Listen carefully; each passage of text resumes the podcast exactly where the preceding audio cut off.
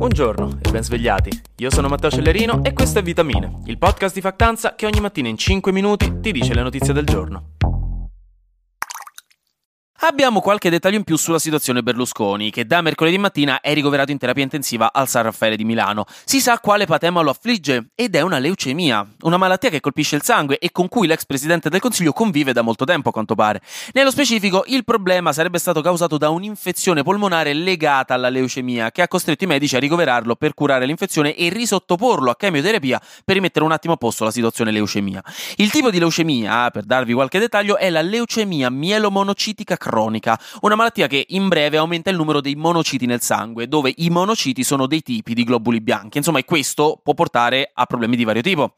Per i dettagli medici noiosi, se proprio siete interessati, sentite quel vostro cugino medico che ogni volta vi fa saltare la fila per le visite ortopediche e vi prescrive gli antibiotici come fossero tic-tac. Però niente, insomma, per ora la situazione resta non rosea ma stabile. Ci si aspetta che Silvio si riprenda, anche se nella redazione di Milano Today potrebbero non essere così d'accordo. O più che altro un po' sotto sotto gli dispiace non poter usare il coccodrillo. Mm. Parlando di antibiotici, ora arriva una notizia di quelle non proprio positive per il weekend, preparatevi, perché gli amici dello European Center for Disease Prevention and Control, che si occupano di monitorare le malattie in Europa, detto nella maniera più facile possibile, hanno appena pubblicato uno studio in cui ci avvisano che sì, quella dermatite che avete sulla mano in realtà è palesemente un principio di lebbra, come sospettate da settimane, e non una semplice dermatite come vi hanno detto quattro volte sia il medico di base che il dermatologo da cui siete andati. Avevate ragione per tutto questo tempo. No, ha detto che entro il 2050 se ci arriviamo, aggiungo io che non si sa mai di sti tempi, tutte queste brutte predizioni per il futuro, regà, alla fine magari non ci arriviamo a futuro, magari succede qualche casino prima, pensateci, nel senso, questo aiuta un sacco a mettere le cose in prospettiva, a stessarsi di meno, no? Magari arriva una nuova pandemia, magari una guerra nucleare, chi lo sa, il mondo è la nostra ostrica, possiamo morire di qualsiasi tipo di apocalisse vogliamo, questo è il bello del terzo millennio. No, comunque, eh, ce la posso fare a darvi la notizia, giuro, entro il 2050 potrebbero esserci nel mondo fino a 10 milioni di morti causati dall'antibiotico resistenza. L'antibiotico L'antibiotico resistenza è quel fastidiosissimo fenomeno per cui, a causa di un utilizzo smodato e sbagliato degli antibiotici, che fa proprio l'essere umano in generale, si sviluppano troppo velocemente dei batteri che sono resistenti agli antibiotici stessi. E quindi, quando avvengono delle infezioni nel corpo umano, ma anche negli animali in realtà, che dovrebbero essere curate con gli antibiotici, non funzionano più. E quindi, letteralmente a quel punto, non c'è niente da fare. Che è una prospettiva assolutamente spaventosa. E vi dico pure che in Europa ogni anno, oggi muoiono per questo motivo 36.000 persone e ben 11.000 solo in Italia. Cioè abbiamo quasi un terzo di tutte le morti europee per antibiotico resistenza, che non è proprio uno di quei record di cui andare fieri. E sempre lo studio rivela un'altra cosa importante. Nel nostro paese un antibiotico su quattro è utilizzato in maniera impropria, quindi quando non dovrebbe essere utilizzato. Cioè tipo quando vi arriva un banale mal di gola e subito a riempirsi di antibiotici non sia mai venga un po' di raffreddore, eh? L'abuso di antibiotici favorisce la nascita di batteri resistenti, quindi raga, mi raccomando, utilizzateli con criterio e sotto controllo medico, non fate sciocchezzuole. Flash News.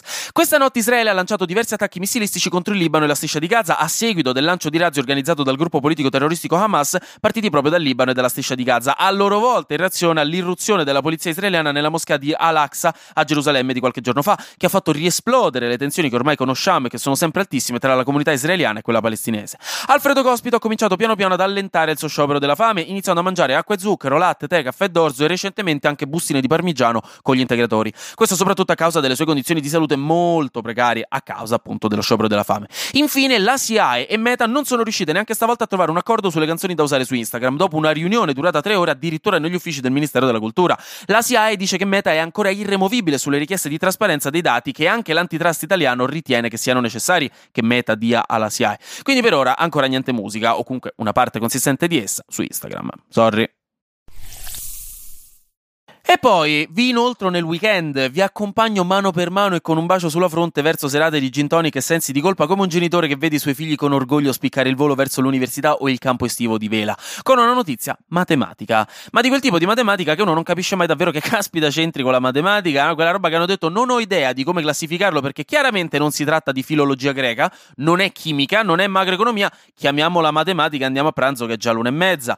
L'ambito infatti nello specifico è quello della tassellatura o tassellazione, forse, cioè quel campo che studia come le forme geometriche possono riempire una superficie. Cioè cercano il modo più complesso possibile per creare pavimenti con piastrelle, fondamentalmente. Sembra scemo, però cioè, di base è questo per, da un punto di vista concettuale.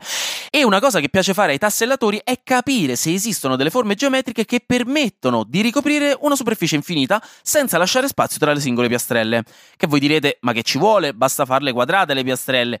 In realtà c'è un'altra regola, cioè che il pattern di questa tassellazione non si deve ripetere, cioè non devono esistere due zone che si possono sovrapporre perfettamente tra di loro.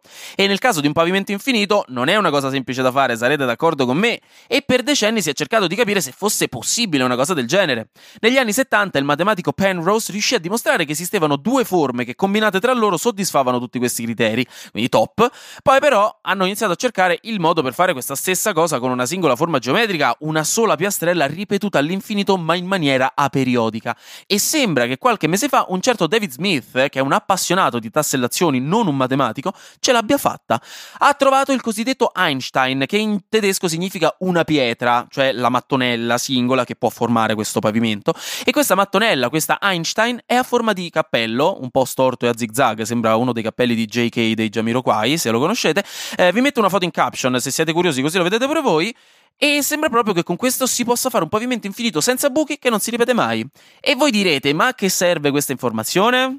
A noi assolutamente a niente, cioè, come molte cose della matematica dal teorema di Pitagora in poi, ma nel mondo matematico, su cui poi si basa tutta la ricerca scientifica che si fa nel mondo, può essere una scoperta molto importante da fare, con applicazioni che magari in questo momento neanche riusciamo a prevedere. Quindi niente, si sta ancora aspettando la peer review di questo studio, però è un motivo in più per stappare un crodino questa sera, che vi dirò, non guasta mai. Anche oggi grazie per aver ascoltato Vitamine. Noi ci sentiamo lunedì, perché no, non è vero, ci sentiamo mercoledì, perché lunedì è Pasquetta, martedì eh, sono in ferie, ci sentiamo mercoledì. Quindi 4 giorni di distanza, raga, è vero, c'è Pasqua, Pasquetta, godetevela. Speriamo non piova da voi, speriamo possiate fare il vostro barbecue di carne vegana o sintetica creata in laboratorio, mi raccomando. Um, divertitevi, eh, mangiate tante colombe, bevete tanta acqua, che è importante idratarsi. Eh? E quindi niente, godetevi il weekend della Pasqua e noi ci sentiamo mercoledì perché sarà successo di sicuro qualcosa di nuovo e io avrò ancora qualcos'altro da dirvi. Ciao, ciao, ciao, andate, andate, andate a fare Pasqua. Ciao.